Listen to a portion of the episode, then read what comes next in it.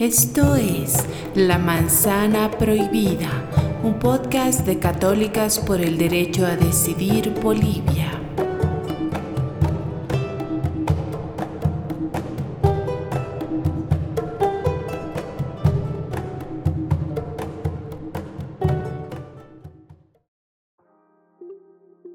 Bienvenidas y bienvenidos. Iniciamos La Manzana Prohibida con el segundo episodio de la segunda temporada. Hoy hablaremos sobre la libertad de conciencia y los métodos anticonceptivos. Empezamos con el segmento de consulta a líderes y lideresas de organizaciones juveniles. Y en esta oportunidad contaremos con la presencia de dos personas que forman parte del movimiento juvenil en Bolivia. Empecemos. Nos gustaría que se presenten y nos digan si ustedes consideran que las creencias religiosas personales limitan el uso de los métodos anticonceptivos. Soy Carla Casa, tengo 25 años y soy parte de la colectiva La Casa de la Chola. Influencia mucho y es para preocuparse. En nuestro contexto, la religión más predominante, o por lo menos la mayor cantidad de, la población, es de creencia católica, ¿no? La religión católica tiene una idea muy fuerte, imponente, de cómo se tienen que vivir las relaciones amorosas. Y nos deja aquí bien, bien claro que para ellos es importante la monogamia. Y en la monogamia solamente tienes una pareja toda tu vida, ¿no? Con la que vas a vivir y vas a tener otros encuentros sexuales. Entonces, eh, como solamente vas a tener una pareja toda tu vida, no necesitas saber de métodos anticonceptivos, porque es con la persona que vas a hacer tu planificación familiar, ¿no? Para mí esto es mucha desinformación, porque en la vida real sabemos que no es así. Sabemos que con la primera persona que vamos a tener este encuentro sexual coital, Em, puede ser que para esa persona no sea su primera vez, ¿no? Entonces, para prevenir eh, las infecciones de transmisión sexual, las enfermedades de transmisión sexual y los embarazos no planificados, tenemos que utilizar los anticonceptivos. Y cuando vas a tener un encuentro sexual coital y no quieres utilizar anticonceptivos em, en contra de la voluntad de, la otra persona con la que estás compartiendo ese, espacio, estás ejerciendo violencia sexual. Hay en muchos casos que este tipo de violencia sexual es tan naturalizado, ¿no ves? Es tan formal que vos encuentras comentarios o, has escuchado comentarios de que te dicen, eh, yo, no, yo no tenía ganas de, de, estar con mi pareja, pero mi pareja tenía muchas ganas y he cedido, ¿no? Es una agresión sexual, es violencia sexual, ¿no? Entonces, como tú no has decidido estar ese momento y, también tu pareja justo no ha utilizado anticonceptivos y quedas embarazada, ¿qué vas a hacer? ¿Qué vas a hacer? Vas a tener a la guagua en contra de tu voluntad. Y para esto incluso no se ha demonizado eh, eh, tener decisión sobre nuestro cuerpo, ¿no? Las mujeres que tenemos decisión sobre nuestro cuerpo siempre estamos juzgadas por, por esta, por esta ética, por esta moral que, sobrepone la religión católica sobre nuestros cuerpos. Hola, eh, mi nombre es John Carlos Manríquez Choque, tengo 29 años y soy de la organización Fortaleza Bolivia. Con relación a la pregunta, eh, considero que sí, en este caso hay una limitación personal eh, de muchas personas que tienen creencias religiosas, ¿no? Y muchas veces estas creencias religiosas pues son heredadas por padres o madres, ¿no? En este caso, o por la misma cultura, por donde este joven o adolescente o esta joven o adolescente eh, va creciendo, ¿no? Se va desarrollando y se va formando.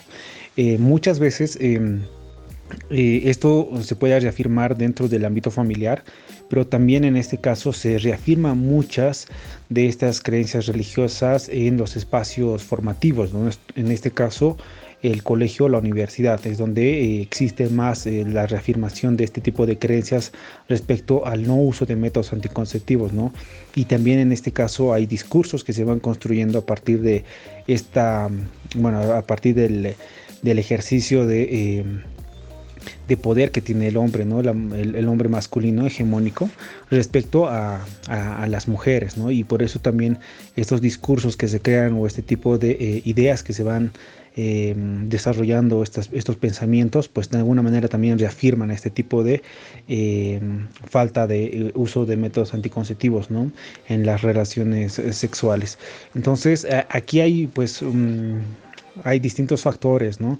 Uno es la religión, que está en este caso apoyada por, institutos, en este caso por instituciones académicas formativas, eh, y que pues eh, reafirma muchas veces lo que dice eh, cualquier religión, o en este caso cualquier, cualquier discurso bíblico en este caso que se pueda mencionar, estos muchos lo reafirman. Entonces yo creo que ahí eh, pues hay que hacer eh, un corte, ¿no? Un corte eh, respecto a las creencias religiosas que existen porque el uso de métodos anticonceptivos es más una responsabilidad individual y en este caso es un tema de salud de cada uno y cada una de nosotros, ¿no? Entonces no debería estar relacionado estrictamente a nuestra vida eh, sexual, ¿no? la Biblia o estas creencias religiosas.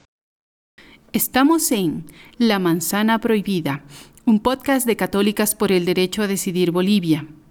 En este segundo episodio de la segunda temporada abordaremos la temática de la libertad de conciencia y el uso de los métodos anticonceptivos. Para esta entrega nos acompañan tres invitadas muy destacadas desde sus campos laborales y de activismo. Primeramente tenemos a Silvia Tamayo, quien es activista por los derechos de mujeres y jóvenes. Trabaja en Católicas por el Derecho a Decidir Bolivia como responsable de proyectos. Estudió psicología en la Universidad Mayor de San Andrés y es certificada por International Certified Coach como Coaching Community. Es consultora en temas de formación para lideresas y en procesos de contención y apoyo emocional para personas, especialmente mujeres y jóvenes. También contamos con la presencia de la licenciada Gloria Arauco.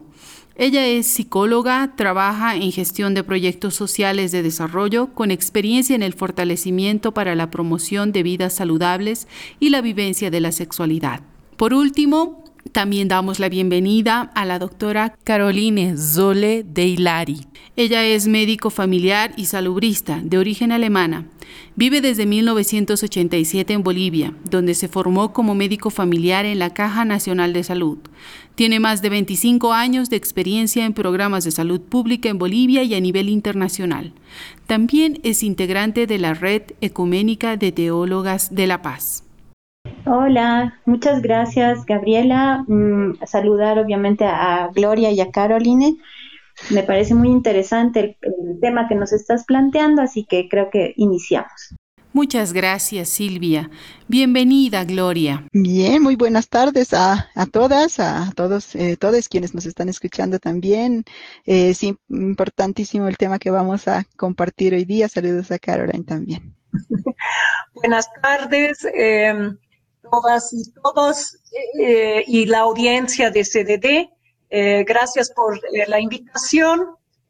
siempre es un, um, es un honor colaborar eh, con esas colegas tan destacadas. Pues dando inicio a la reflexión y diálogo con nuestras tres invitadas, primeramente quisiera saber cuál es su percepción acerca del audio que hemos escuchado de consulta a jóvenes líderes y lideresas acerca de la libertad de conciencia y el uso de los métodos anticonceptivos. Silvia, adelante.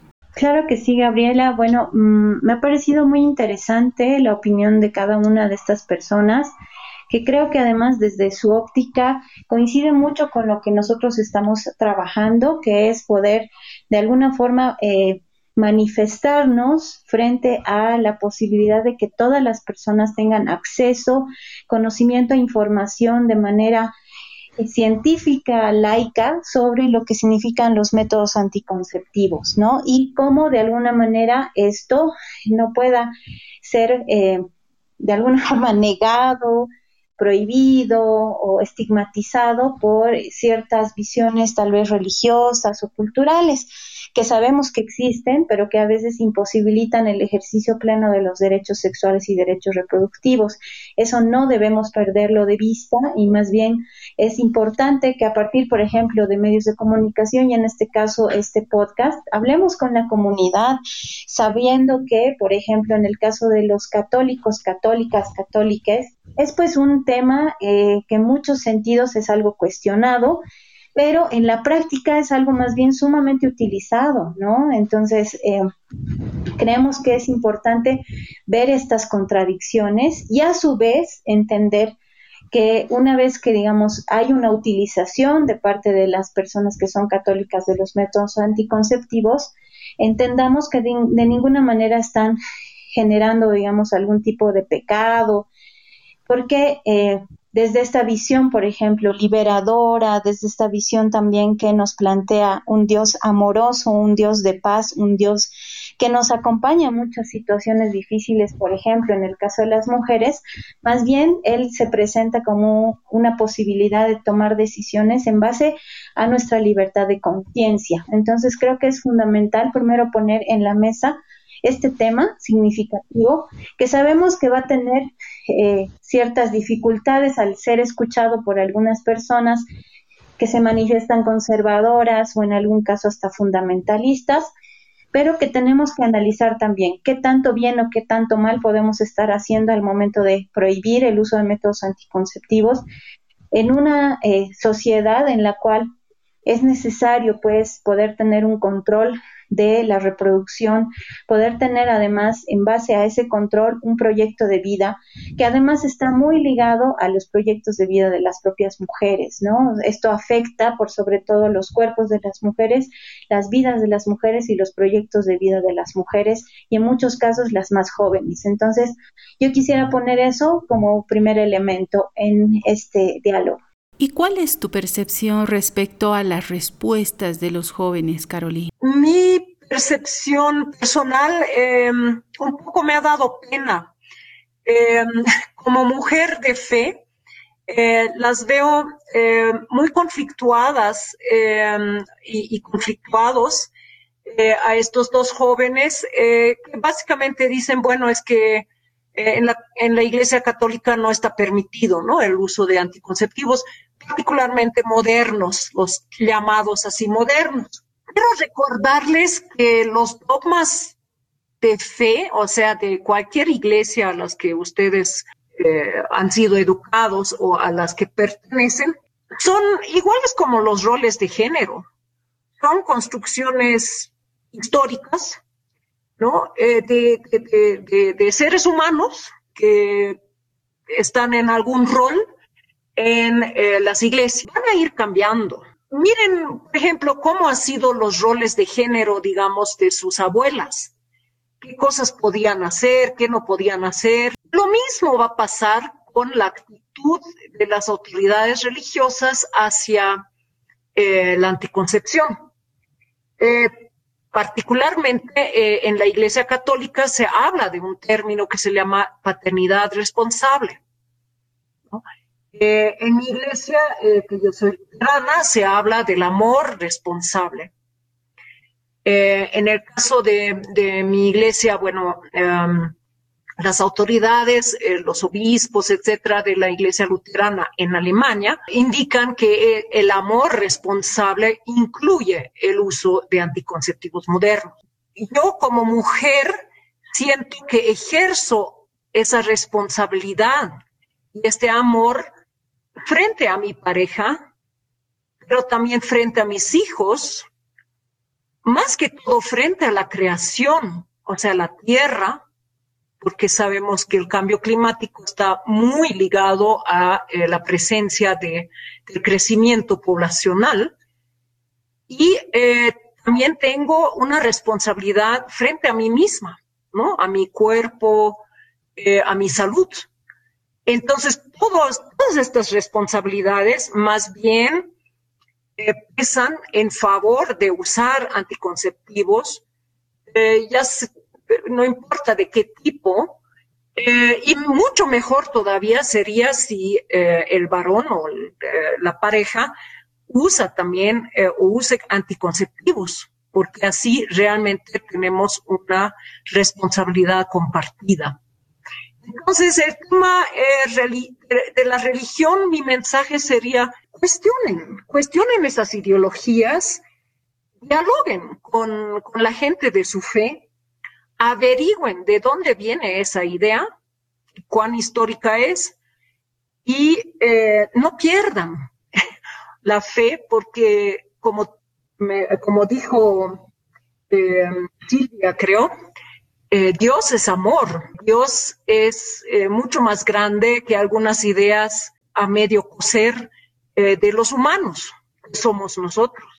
Qué importante lo que mencionas, Caroline, porque a veces desde las iglesias se considera que los dogmas son incuestionables y que no tienen la posibilidad de ir cambiando o mutando y adaptándose a las épocas actuales, ¿no? Ahora quisiéramos, por favor, escuchar cuál es tu percepción respecto a la consulta a jóvenes, Gloria. Bien. Em, bueno, sí rescatar mucho de lo que eh, Carla y John han compartido con eh, nosotras, ¿no? Creo que sí es importante esa su propia vivencia, ¿no? Son ellos y ellas los que en este momento están eh, viviendo esta, no, no sé si es de repente una, una, em, sobrecarga, ¿verdad? De, de, de, muchísima información, ¿no? Es, es verdad que hay muchísima más y tienen más acceso a, las redes sociales y a la información, eh, pero sí es necesario, ¿no? Como bien decía también Caroline, está este pensamiento crítico, ¿no? De poder cuestionar, ¿no? Que es verdad que existe eh, en Bolivia la posibilidad, ¿no? De, de poder eh, mirarnos más allá de lo que significan las, las religiones. Eh, sí es una parte eh, la espiritualidad importante de la vivencia humana, ¿no? Pero creo que eh, justamente el principio de laicidad, ¿no? Que es un principio fundante, ¿no? Que, que configura también eh, a aquellos que somos defensores, defensoras de los derechos, en especial los sexuales y los derechos reproductivos, pues la mm, posibilidad de mirar también la sexualidad de una manera más, más amplia, ¿no?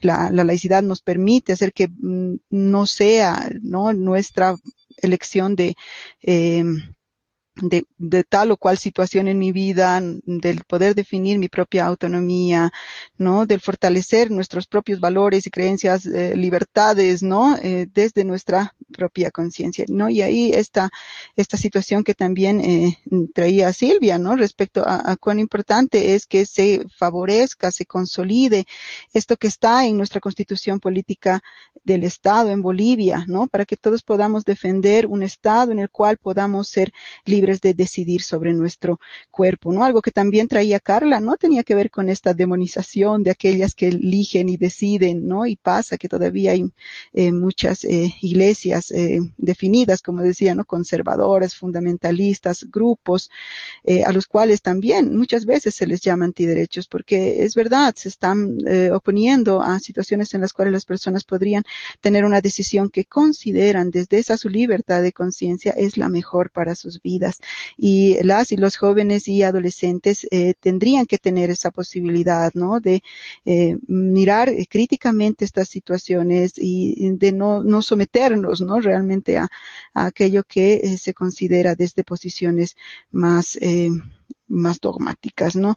La vivencia de una sexualidad mm, no significa, ¿no? El, el hecho de solamente pensar en la prevención, eh, pensar en que solamente usamos anticonceptivos para no tener un embarazo no planificado. Obviamente reduce la brecha de pobreza, obviamente reduce el riesgo de un embarazo en la adolescencia y disminuye la mortalidad materno-infantil, pero eh, yo creo que uno de los principales roles está en el goce, ¿no? En el disfrutar de, una relación sexual libre, eh, que sea consentida, que sea vivida desde la alegría, ¿no? Desde el amor. Y, y en aquello también, tal vez traer eh, otros elementos en relación a las vivencias de las relaciones, eh, sobre todo entre las y los jóvenes, ¿no? Porque pasa que mm, producto de toda la violencia que, que vivimos, ¿no? Y de las cuales somos expectantes también diarios en las noticias y, en el entorno, pues muchos y muchos están decidiendo el eh,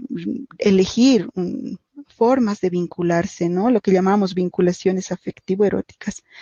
Eh, diferentes, ¿no? Diversas al enamoramiento o al noviazgo, ¿no? El ser amigos con derechos, eh, el amigovio, amigovia, ¿no? Eh, no sé, es eh, poder vincularse sin compromiso de alguna manera, ¿no? Y eso también puede someternos a otras situaciones de riesgo, pero eh, es esta posibilidad de no solamente, y por eso ya no hablamos tanto de planificación familiar, sino de la anticoncepción como un derecho que debe ser mm, eh, acompañado también de parte del Estado favorecido para que se pueda eh, mm, ejercer y llevar adelante en, las, en la mejor de las condiciones.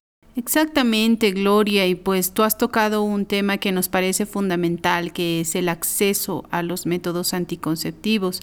Y pues en base a esto también queremos formular otra pregunta. ¿Cuán importante es este acceso para tener la libertad de decidir si usar o no los métodos anticonceptivos?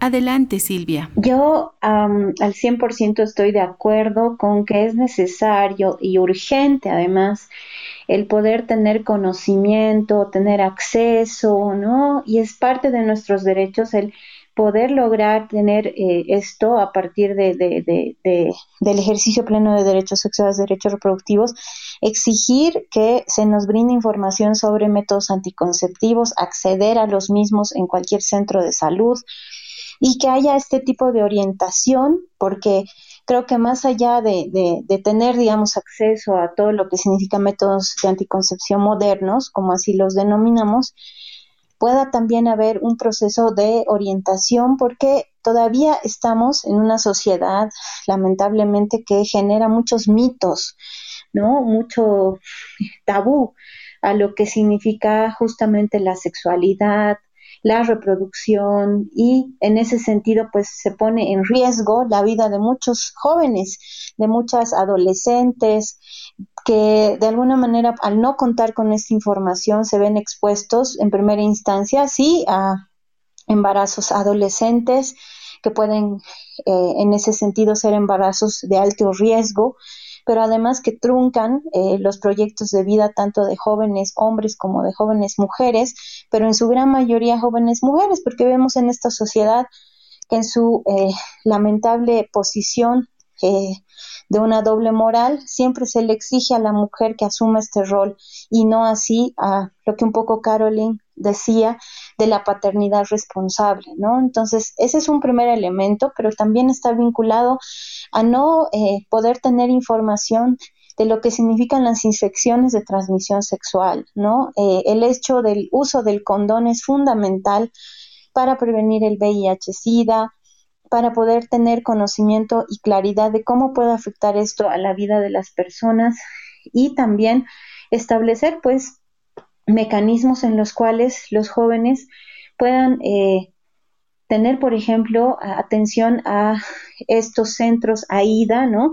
Que son de atención diferenciada para adolescentes, donde desde una propia forma de entablar un diálogo amigable además con ellos, se puede hablar de algo que es eh, natural, que es algo que de alguna forma eh, va a suceder, va a pasar en los cuerpos de las, de las chicas, de los chicos, pero que también es parte de una decisión, ¿no? Yo concuerdo mucho también con lo que dice Gloria, implica también la posibilidad de tomar decisiones y decir si quiero o no quiero, eh, porque eso también es lo que nosotros promovemos, ¿no? El hecho de poder hablar de métodos anticonceptivos implica también que si en algún caso no quiero tener relaciones coitales, decir no. Y también eh, esta, esta posibilidad de tener relaciones mucho más respetuosas entre hombres y mujeres, donde además haya un consentimiento informado, establecido, de a qué estamos, digamos, eh, llegando en términos de una relación, eh, pueda de alguna forma pues brindarles a las chicas y a los chicos la posibilidad de decir si quiero o no quiero y tener la posibilidad de si, si al momento de decir si quiero saber que vamos a estar protegidos y protegidas, ¿no? Entonces, esos son los elementos que a mí me parecen fundamentales y que implican pues también una responsabilidad del Estado, de establecer que este acceso es necesario, está garantizado por la Constitución Política del Estado, pero a su vez pues debe estar garantizado por funcionarios, por personal de salud que eh, dejando sus dogmas como corresponde, porque en realidad cuando uno es funcionario, cuando uno es parte de una institución pública, debe asumir su rol y brindar todo el acceso para el cumplimiento de los derechos y el ejercicio pleno de estos. Entonces, poder brindar esta información de manera científica, laica, ¿no? Y sin prejuicio. Y pues yendo en este mismo sentido también nos cuestionamos por qué muchas mujeres no utilizan métodos anticonceptivos en Bolivia. ¿Cuál es tu percepción al respecto, Carolina? Eh, lo que yo he visto como médica son básicamente dos temas en los que los puedo agrupar. Uno, hay muchas eh, mujeres que dicen, es que no quiero algo artificial. Ya, mm, eh, las hormonas, digamos, me cambian mis hormonas, eh, la, el DIU es un, un, instrumento artificial dentro de mi matriz. Mismo condón es una lámina de goma, ¿no? El varón se pone, o sea, siempre hay eh, un tema sobre algo, interferir eh, con la naturaleza. Esto es em, más común entre las mujeres pueblos originarias porque es como que algo, se ve como algo artificial que invade, digamos, a mi cuerpo y a la naturaleza o a los cuerpos, en este caso de los dos. Pero por otro lado, cuando eh, realmente se hace una buena consejería, eh, y se reflexiona mucho sobre qué significa un posible embarazo, mayormente eh, van cambiando de opinión, ¿no? Porque el embarazo, obviamente, lo que significa, digamos, la fertilidad de ese bebé que, que, que se está creando, eh, pesa en algún momento más eh, que la artificialidad del método. El segundo, la segunda barrera es, eh, está más en, uh, en el ambiente eh, psicológico, nuevamente, que es realmente poder tomar una decisión. Yo como persona, lo llaman también agencia, que quiere decir que yo Carolina, en este caso, tomo una decisión y la pongo en práctica. Y esto muchas veces eh, no se sienten capaces, especialmente eh, las chicas jóvenes. Y ahí eh, Silvia decía, bueno, eh, la capacidad de poder decir no, estoy de acuerdo, eso es algo que tenemos que enseñar nosotros como mamás, como abuelas, como tías, pero también los varones, o sea, necesitamos enseñar a todas las chicas que desarrollen esta capacidad de decir no. Pero va más allá. La capacidad de decir no implica que yo también tenga la capacidad de decir sí.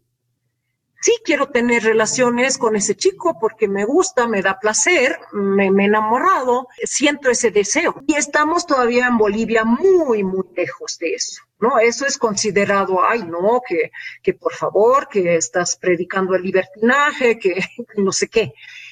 Pero las dos cosas van juntos. Si tú no puedes decir sí, tampoco vas a poder decir no, porque no, en realidad no sientes esta agencia de eh, tomar tus propias decisiones. Y eso implica la decisión eh, de eh, utilizar o no utilizar un método anticonceptivo. Ahora, eh, el tema del acceso, eh, quería eh, añadir a lo que, me, lo, lo que dijo Silvia, que el acceso no solamente debería haber en los centros de salud. Entonces, los métodos, si vemos internacionalmente cuáles son los países que han logrado reducir el aborto, reducir la mortalidad materna, reducir la mortalidad infantil, y bueno, en el caso de Bolivia, también sería reducir el infanticidio. Esos son países que han implementado el acceso amplio. Quiere decir que deberían haber eh, métodos anticonceptivos gratuitos en farmacias, en colegios, en centros comunitarios. O sea, debería ser la cosa más fácil para no tener eh, que, eh, o sea, complicar a la gente cuando necesitan un método de tener que ir, em, ¿no? Viajar o, qué sé yo, el centro de salud está cerrado. O sea, todas estas barreras no deberían existir en el marco de que em, el acceso a métodos anticonceptivos es un derecho fundamental y eh, Bolivia lo ha incorporado este derecho dentro de sus leyes y programas de salud. Claro que sí, pues toda la población debería tener un acceso irrestricto a los métodos anticonceptivos si está en su deseo utilizarlos. Y pues eh, quisiéramos saber también qué opinas tú, Gloria, respecto a por qué muchas mujeres no utilizan métodos anticonceptivos. Bien, eh, sí que realmente creo que es que es muy importante, ¿no? Lo que lo que comparten eh, las compañeras, porque sí eh, realmente si no existe un proceso de orientación adecuado, oportuno, no puede estar el método anticonceptivo ahí, pero si no puedo yo tener la posibilidad de, decisión, ¿no? De esa decisión informada, voluntaria, eh, pues eh, queda, ¿no? Queda ahí. Es necesario que el trabajo que se está haciendo también desde, desde el Estado pueda ampliar estas situaciones de acceso, pero Quisiera yo poner énfasis un poco en aquello que decía Silvia al respecto de estos otros factores, ¿no? Que impiden el que yo tome una decisión al respecto de un, método. Eh, y, y, sí, obviamente, tiene que ver también con todas aquellas estructuras, creencias en las, en las cuales nos vemos involucrados, involucradas desde muy pequeños y pequeñas, ¿no? Son las familias las que desde aquellos dogmas nos van transmitiendo esa eh, situación, ¿no? Que si tú vas a un centro eh, de salud, ¿no? Pues siendo adolescente, ¿no? Pues levantas sospechas, ¿no? Y hay adolescentes que realmente eh, prefieren, ¿no? Verse no verse expuestas ante el prejuicio y ante las críticas de sus pares, de los adultos, adultas a su alrededor, ¿no? Entonces, eh, creo que eh, mucho de este trabajo eh, lo podría hacer una educación integral en sexualidad, promovida, favorecida desde el Estado. El hecho de que nosotros y nosotras nos veamos todavía en Bolivia súper limitados, ¿no? E, en, este aspecto, no hace que también esa vulnerabilidad se vea reflejada en el número de embarazos adolescentes, eh, cada vez más tempranos, en la violencia, en las violaciones y en todos los elementos que alrededor de la sexualidad pues traen sufrimiento, ¿no? Uno de estos también es la anticoncepción, ¿no? Y pues hay muchas eh, familias, muchas eh, muchas adolescentes que dicen, no, pues que no prefieren no eh, usar métodos anticonceptivos por el temor a no verse expuestas, ¿no? Vea que su mamá no encuentre la cajita de los, de las eh, píldoras, ¿no? Y que pueda decir, ah, ya has iniciado tu vida sexual entonces, ¿no? Que qué barbaridad, ¿no? Entonces prefieren no usar un método anticonceptivo. Eh, totalmente de acuerdo con el hecho de que también exista el acceso libre, pleno en muchos más espacios que los centros de salud, que a veces se convierten en espacios de de vulneración para las mujeres, ¿no? Sobre sus propias decisiones de tener o no tener eh, un, hijo o una hija, ¿no? Entonces, necesario el poder eh, generar este proceso de trabajo conjunto como sociedad, el poder deconstruir en nosotros y nosotras aquellos dogmas que nos han estado haciendo daño como sociedad y en los cuales pues no hemos podido proteger ni garantizar los derechos, ¿no? De que nadie sea juzgado, atacado, ¿no? Por, por aquellas decisiones que vaya a tomar sobre sus cuerpos. Creo que eso es lo que favorece un espacio de respeto, de pluralidad de ideas, ¿no? Y que, que un Estado pues tome, ¿no? Ciertas eh, privilegio, bueno, privilegio de alguna manera algún tipo de visión religiosa, eh, pues pone en riesgo todo aquello, ¿no? Esta libertad, esta integridad de las personas para tomar sus propias decisiones sobre su salud, sobre su educación, ¿no? Entonces, eh, hay eh, esta posibilidad que también decía Silvia, ¿no? Respecto a ser garantes de derechos, ¿no? Y que los, el personal de salud, eh, los maestros y maestras, y cuando eres parte de una institución estatal, eres garante de derechos, ¿no? Y que ahí pues puedo tener objeción de conciencia, como se llama, ¿no? En algunas situaciones, pero la institución no puede, las instituciones no pueden ser objetoras de conciencia. Esto pasa en especial con la interrupción legal del embarazo, que es, es un tema igualmente delicado, igualmente eh, inaccesible para muchas niñas y adolescentes eh, también que viven estas situaciones y mujeres que han vivido eh, situaciones difíciles. Entonces, mm, creo que sí, eh, mm, necesario para mí el enfatizar eh, la importancia de la educación integral en sexualidad. Muchas gracias, Gloria. Pues en este sentido, el ejercicio de la libertad de conciencia posibilita a las mujeres decidir si usar o no métodos anticonceptivos. ¿Es posible este ejercicio liberador más allá de los preceptos religiosos? Adelante, Silvia. Yo creo que sí, ¿no? Eh, y creo que ahí más bien vamos a poder tener un poco una voz desde Caroline, que creo que también tiene una vasta experiencia en ese ámbito, pero yo manifestar en particular que, por ejemplo, la Constitución de Católicas por el Derecho a Decidir se marca justamente desde esa posibilidad de entender que vivir una espiritualidad, una religión, ser parte justamente de un espacio de, congregación, si se puede llamar así, entre mujeres, ¿no? En mi particular caso es eh, realmente sentirse aliada con otras mujeres que tienen una visión de espiritualidad, que entendamos cómo eh, podemos tener un relacionamiento positivo con un Dios de amor, un Dios que de alguna forma te plantea la, la cercanía a un cuerpo, ¿no? Que está, está hecho en funcionalidad también de poder disfrutar de la vida, ¿no? De poder vivir de manera alegre, plena, placentera, ¿no? Porque si nos hizo Dios y hizo nuestro cuerpo, nuestras manos, nuestros pechos, nuestra vagina, eh, es parte pues de una vivencia que se puede dar de manera placentera en el marco también del respeto a los derechos de las otras personas, ¿no? Porque eso creo que eso es fundamental, entender que mi placer de ninguna manera puede subyugar a otros o a otras, ¿no? O a otros. Entonces, eh, en ese sentido, yo creo que más bien lo que nos brinda, ¿no? La, un espacio de espiritualidad eh, es el poder encontrar paz, tranquilidad sobre muchos temas que nos pueden estar afligiendo, ¿no? El corazón, la vida, ¿no? Eh, y esos penares de alguna forma pues los podemos conversar con, con este, este ser, esta cera esta, esta, este ente, ¿no? Eh, que nos puede brindar tal vez armonía, paz, tranquilidad.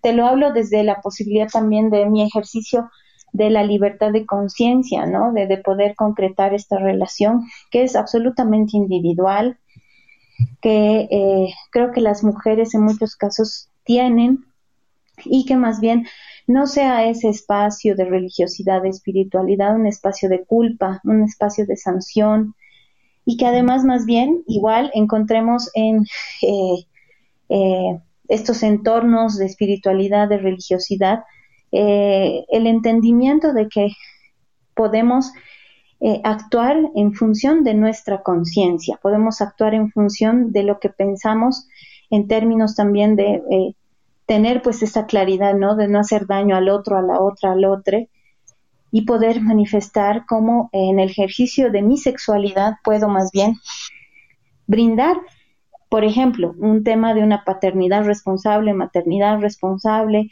poder tener una relación de pareja, si quiero o no quiero, ¿no? Gracias. ¿Cuál es tu percepción al respecto, Carolina? Creo que el término ejercicio de la libertad de conciencia está mal utilizado aquí. Una mujer o una chica que decide utilizar un método anticonceptivo em, no está ejerciendo una libertad de conciencia, sino que está ejerciendo su derecho. Ahora, em, es posible ejercer su derecho más allá de los conceptos religiosos pues evidentemente, pero creo que es importante para las personas llegar a, em, eh, a una coincidencia entre lo que creen, eh, lo que sienten eh, espiritualmente y lo que hacen. y en ese caso hay conceptos que tal vez tomarían mucho tiempo para explicar, pero conceptos como culpa, o pecado em, son muy mal utilizados por eh, muchas asociaciones religiosas. ¿no? Eh, para ponerlo muy simple, eh, el pecado y ninguna instancia religiosa me va a contradecir, pecado es aquello que nos aleja de Dios.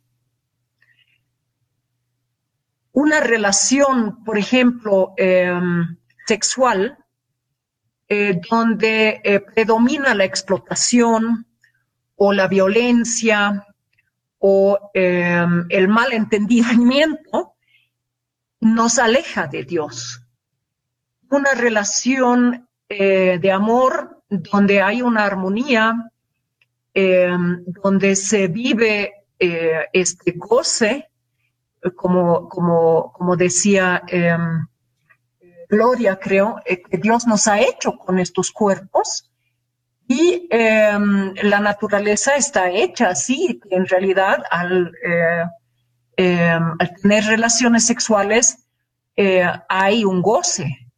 Si disfrutamos de este goce, estamos cerca a la creación como, como está hecha por Dios. Pero mucho más allá de la religión, como hemos afirmado que el uso o no uso de métodos es un derecho y dentro de un Estado laico. Muchas gracias, Caroline.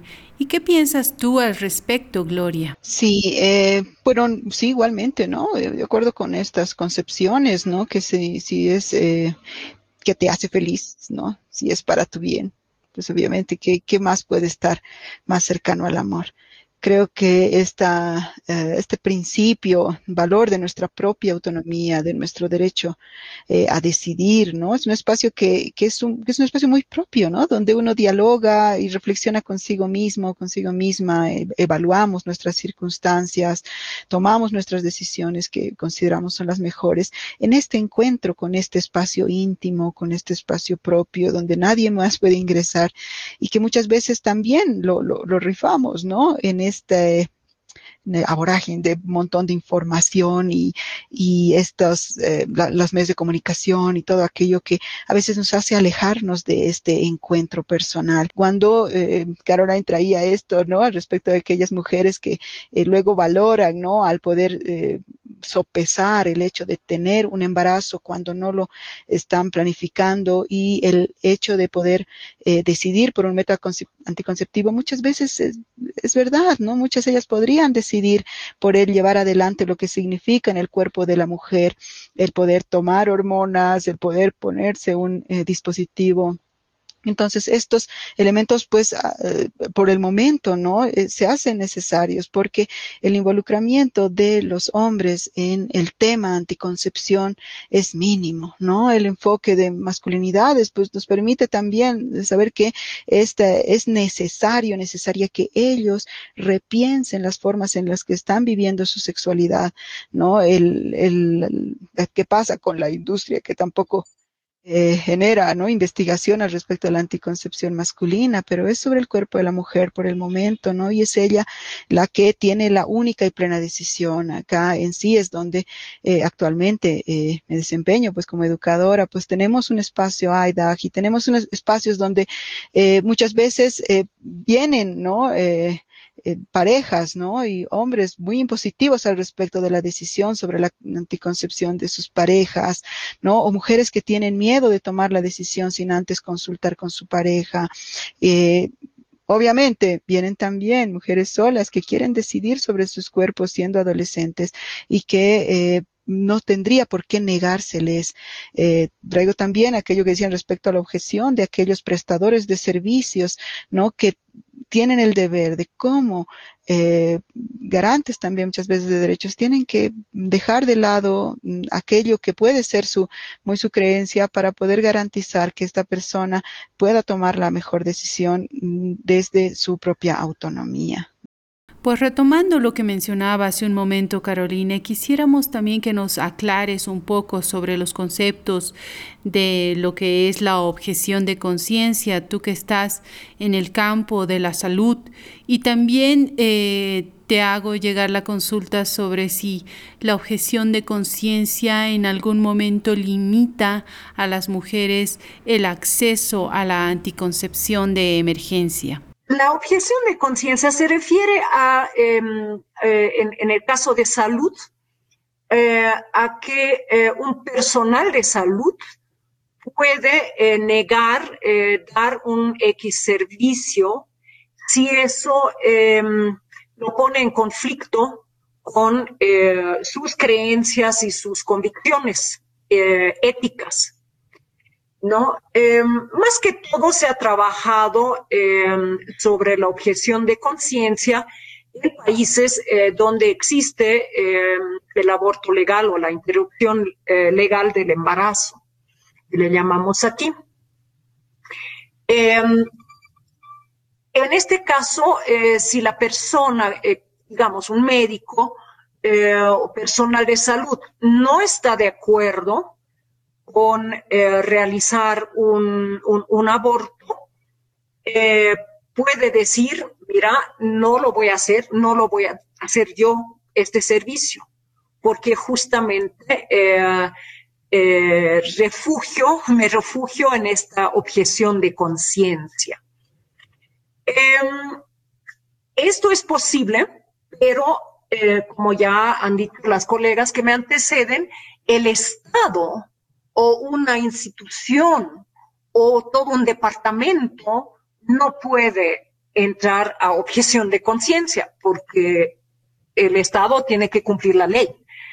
Si la ley se ha aprobado, de que, por ejemplo, en Bolivia, em, em, eh, eh, chicas o mujeres que solicitan un aborto, que han sido violadas, eh, y la ley dice que eso es legal, entonces el Estado, como garante de derecho, tiene que asegurarse que esta mujer llegue a eh, obtener ese servicio. En Bolivia tenemos falta de claridad eh, sobre eso de la objeción de conciencia, porque a veces em, no lo han declarado claramente los servicios cuáles de las personas, digamos, un, hospital tiene, por decirte, cuatro ginecólogos, puede bien ser que uno de ellos haya declarado objeción de conciencia. Eso es posible, pero no puede declararse todo el hospital y decir, bueno, no lo hacemos todos, especialmente si el hospital es público. Ahora, la objeción de conciencia se ve también limitada eh, porque tu primera obligación como médico es salvar vidas. Eh, si la mujer corre riesgo en su vida por un embarazo, cosa que a veces sucede, o por un aborto mal, eh, mal, mal hecho, digamos, en condiciones eh, poco salubres, entonces tu obligación como médico ética es salvar esta vida de esta mujer. Entonces ahí ya no puedes, no puedes decir, bueno, según mi religión no le voy a salvar la vida. Tiene que ser bien claro el procedimiento de qué, eh, qué tipo de procedimientos no vas a hacer por objeción de conciencia. Ahora la pregunta, ¿puede alguien negarse eh, dar un método conceptivo? Hay mucha confusión entre los profesionales que eh, en algún momento se ha pensado que la anticoncepción de emergencia era eh, abortiva. Eh, esto es simplemente mala información científica. Eh, la píldora anticonceptiva de emergencia no es abortiva. O sea, no es que la chica está embarazada y tú le estás haciendo perder ese embarazo, sino que es em, lo mismo que la píldora regular de todos los días es una píldora que retrasa o inhibe la ovulación. Eh, entonces, al no ovular eh, o ovular varios días más tarde, no, la chica no puede embarazar. En relación a si, realmente hay en una institución algún personal que dice yo estoy en contra de todo tipo de anticoncepción, porque para mí eh, todos los bebés que Dios manda tienen que nacer Em, lo tendríamos que respetar, eh, pero también teníamos que asegurarnos que esta persona eh, justamente pues no, eh, no sea el proveedor de servicios como consejería, em, que haga otras cosas, la medicina es amplia, ¿no? pero no, no puedes, ¿me entiendes? O sea, no, no puedes eh, acudirte a la libertad de conciencia eh, y como que tergiversar un, eh, un servicio que sí es un derecho de la población. Bueno, este ha sido un espacio de diálogo y reflexión acerca de la libertad de conciencia y el uso de los métodos anticonceptivos. Y pues ya acercándonos al final, les pido sus palabras de cierre a las invitadas. Silvia, adelante. Muchas gracias, Gabriela. Eh, creo que ha sido un espacio sumamente interesante donde esperemos realmente las personas que nos escuchan puedan plantearse también esta posibilidad de eh, conocer otras formas de eh, acercarnos, por ejemplo, al tema de la religión, de la espiritualidad, que tiene que ver con respetarnos primero en función a los derechos humanos, que esa sea la base fundamental, y que en base a eso también entendamos que eh, es necesario, ¿no? Eh, acompañar, por ejemplo, en el conocimiento, la información a muchos adolescentes y jóvenes que buscan eh, sobre la temática de la sexualidad, poder tener un acceso, una información eh, científica laica que les permita además poder disfrutar de su propia vida, disfrutar de su sexualidad, de su placer. Que no sea esto motivo de sanción, que no sea esto motivo de, de lo que hablábamos en todo el programa, ¿no? A veces mal utilizar ciertos términos como el tema del pecado, eh, y más bien eh, abordar pues esto de la mejor manera desde una posibilidad de ver esto como parte de, de, la naturaleza, de una vida construida y creada, ¿no? Por, en mi caso, que yo soy católica, por un Dios de amor, un Dios de paz, un, Dios que de alguna forma te acompaña pues en todos estos momentos y mucho más lo, lo quieres presente cuando hay situaciones difíciles en tu vida, ¿no? Entonces, plantearnos esto y establecer que los métodos anticonceptivos no son pecaminosos, en realidad eh, les saturamos este tipo de, conceptos de mala, de, mala manera, además con una intencionalidad que lo único que hace es eh, vulnerar los derechos de las personas, que hace la imposibilidad del ejercicio pleno de derechos humanos, sexuales, derechos reproductivos y que más bien eh, puede estar perjudicando de manera muy grave a la vida de muchas mujeres por sobre todo, ¿no? Entonces, yo creo que es importante asumir este, este rol que tenemos también cada una de las personas al momento de poder abordar lo que significa la sexualidad, eh, la educación integral para la sexualidad que es muy necesaria y este acompañamiento que necesitan muchos jóvenes adolescentes y en general, ¿no? Todas las personas. Así que muchas gracias. Muchas gracias, Silvia. Gloria, tus apuntes finales y tu despedida, por favor.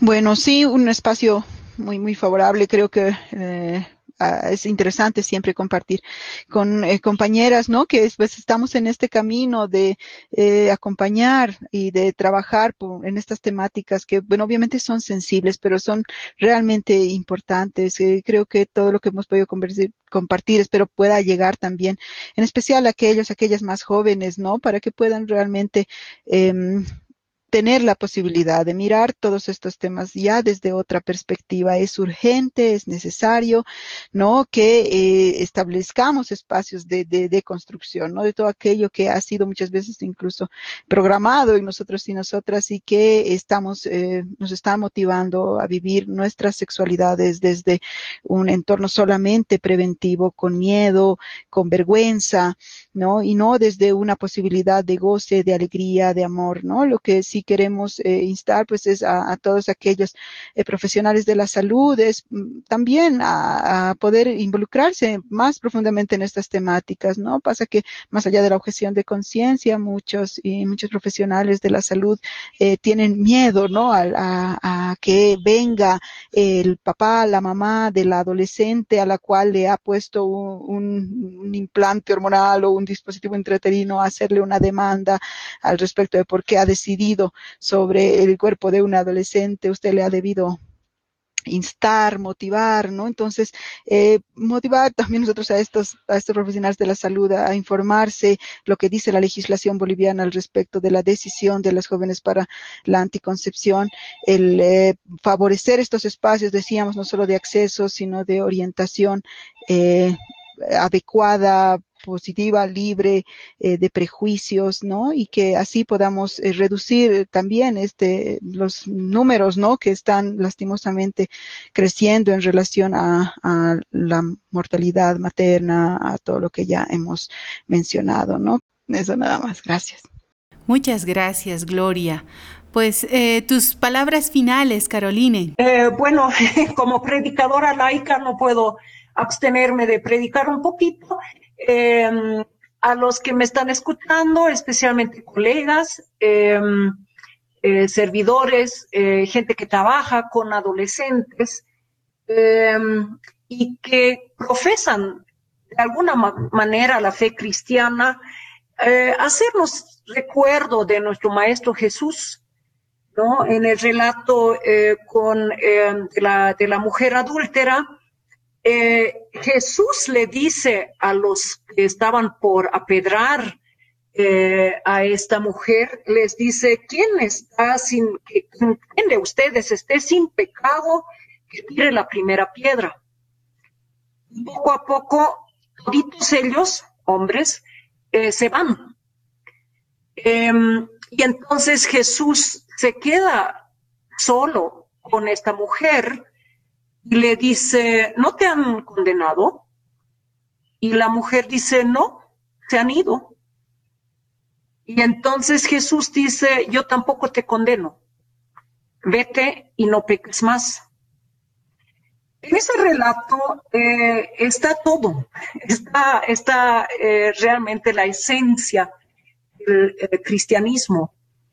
Em, cuando estamos hablando de pecado, siempre deberíamos mirar nuestra propia vida, no la vida de los demás. Porque ¿quiénes somos para tirar piedras o juzgar eh, eh, las decisiones de otras personas? Cuando miremos nuestra propia vida, recordemos que el pecado no es la sexualidad. El pecado es alejarnos de Dios y de las relaciones de amor, con respeto, con responsabilidad, con armonía. Entonces es eso a lo que, a lo que deberíamos ir. Muchas gracias eh, por este espacio y que les vaya todas muy bien, que se cuiden en tiempos de pandemia. Agradecerles a las tres por el tiempo que se han tomado y por la reflexión que han generado en este espacio. Hemos llegado al final de la manzana prohibida y pues será hasta otra oportunidad. Gracias.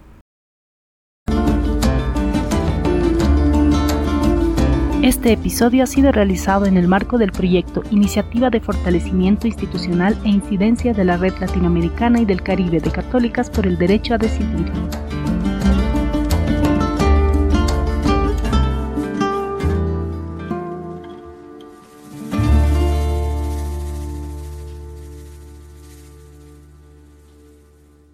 Las opiniones vertidas en este podcast son de exclusiva responsabilidad de quienes las emiten y no representan necesariamente el pensamiento de Católicas por el Derecho a Decidir Bolivia.